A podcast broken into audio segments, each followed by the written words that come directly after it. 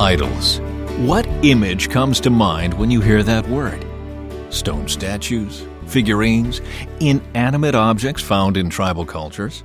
What about concepts of doctrine and theology around which entire denominations are focused? We're in the midst of a challenging and interesting discussion about worship and what, in fact, it looks like. Let's get back to it now. Here's George. Again, doctrine doesn't scare me. As with wealth, fame, success, and possessions, I want to hold on to my doctrine and defend it. I can and I do make an idol of it. We die and kill for idols all the time. Humans always have. We still do. Whether honor or position, fame or religion, nationalism or race, gender or beauty, we tend to idolize what we want or want to keep and we fight for it, often regardless of the harm we do to other people or to our world. We make idols and fight to defend them. We justify such battles with self righteous explanations, and we labor to get others to bend to our will or submit to our vision. Such idolatry is not unique to Christians or even to religion but it is common to our humanity. That is why Scripture is so compelling and why we must listen again to God's first commandment. He said, You must not have any other God but me. You must not make for yourself an idol of any kind, or an image of anything in the heavens, or on the earth, or in the sea. You must not bow down to them or worship them, for I, the Lord your God, am a jealous God who will not tolerate your affection for any other gods.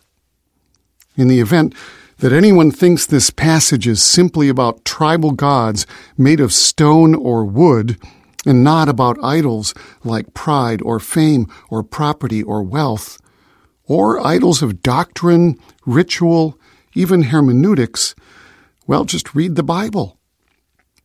It's replete with such idols and exhortations against them. We began all of those kinds of idolatry right at the beginning, and they were well known to God and to the ancient authors of Scripture. We were warned early. Our idolatry of concept, especially the part called doctrine, and supposedly all about God and holy behavior, leads us to attack, disfellowship, injure, and hate others who cling to different doctrines or to none. Even if their doctrines are wrong, we conduct our debates as if we are exempt from God's commandments about loving neighbors and even enemies. We attack and belittle others we treat them with condescension and sarcasm, full of ourselves and with self righteousness. At our worst, we murder our opponents en masse. The partisanship for and the idolatry of our doctrine wounds the heart of God. Our actions are wrong, even if our doctrines are right. The problem is rooted in our focus on doctrines and debate about them, rather than on loving relationship with God and neighbor. This rabid debate over doctrine stretches from the authors of our day back to Luther, Aquinas, Augustine, Irenaeus, and others.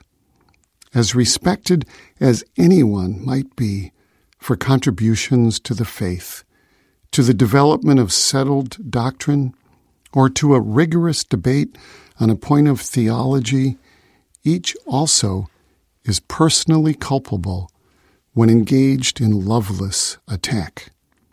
The former does not justify the latter. With every debate over doctrine, division follows. People are kicked out or leave, and another sect or denomination arises. Another group with its own correct way, the defenders of its correct way, angrily contesting against the false way of the group they just divorced. The children of such divorces learn from their parents what to do when they disagree. Attack the person and divorce again. It is ironic that voices who most loudly denounce divorce in the marriage of people often celebrate the divorces of churches, their own, or those of their founders. Scripture says this, Jesus speaking, So why do you keep calling me Lord, Lord, when you don't do what I say? I will show you what it's like when someone comes to me, listens to my teaching, and then follows it. It is like a person building a house who digs deep and lays the foundation on solid rock. When the floodwaters rise and break against that house, it stands firm because it is well built. But anyone who hears and doesn't obey is like a person who builds a house without a foundation. When the floods sweep down against that house, it will collapse into a heap of ruins. The foundation Jesus speaks of here is not transubstantiation, Trinity, inerrancy, systematic theology, baptism, apostolic succession, textual criticism, epiclesis, orthodoxy, Roman Catholicism, Protestantism, or any such thing. The solid foundation is following what Jesus taught. When someone comes to me, listens to my teaching, and then follows it, he says. If we want evidence that the church has forgotten what Jesus taught, we need only consider the state of the church, disputing not over how to better live as Jesus called us to live, or about love of God and each other, but over concepts doctrine, worship, authority, liturgy, baptism, gender, communion, translation, hermeneutics, tradition, tongues, evolution, end times, titles, music, rapture, and the internal structure of God, and a thousand thousand more. We have collapsed into a heap of warring factions, followers of this concept fighting followers of that concept. We are obsessed. The problem is that our foundation is not God, not even Scripture. It is instead philosophy and its concepts, and we are not doing what Jesus told us to do. We love concepts and fight about them in the lectures about God lecture halls.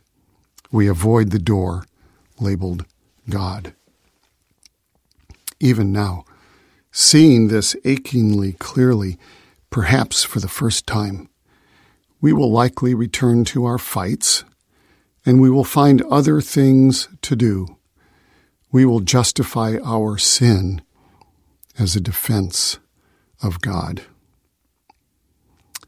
I've described the problem in broad terms, and likely you can readily imagine or recall examples and particulars of where it has impeded or delayed the advance of the good news in your own life, in your church, or your denomination. But let me now give a few explicit exemplars of this problem of religious concepts, specifically in doctrine and practice, knowing that the actual scope of the issue is monumental and daunting in every way. Able merely to be touched upon here, but it is a huge barrier to and distraction from doing the work of Christ, and it must be exposed and acknowledged. And then I will suggest a way forward. Some examples of where and how this problem manifests. The first, baptism. Baptism with water in Scripture is a physical action with spiritual meaning. It signifies initiation and acceptance by God, was and is used by Jews to signify repentance and purity, both literally and figuratively, and occurs in the New Testament with John baptizing both repentant Jews and Jesus. Later, Jesus instructs his disciples to take the good news to all nations and baptize them in the name of the Father and of the Son and of the Holy Spirit. We later read of the disciples doing just this. There are no rules given in Scripture regarding who can do baptism or receive it, although many rules have been formulated based upon various verses referring to baptism as well as upon varying concepts of God and the church. Nowhere in Scripture will you find a formula for only an adult making a specific and individual profession of faith in Jesus Christ as Lord and Savior, and then being fully immersed in water with certain unfailing words in order to be baptized and become a member of the church. But today you will find certain sects of Christians who will insist that certain specific rituals and practices about this are necessary or not to the true faith. And we'll examine both of these when we gather together next time.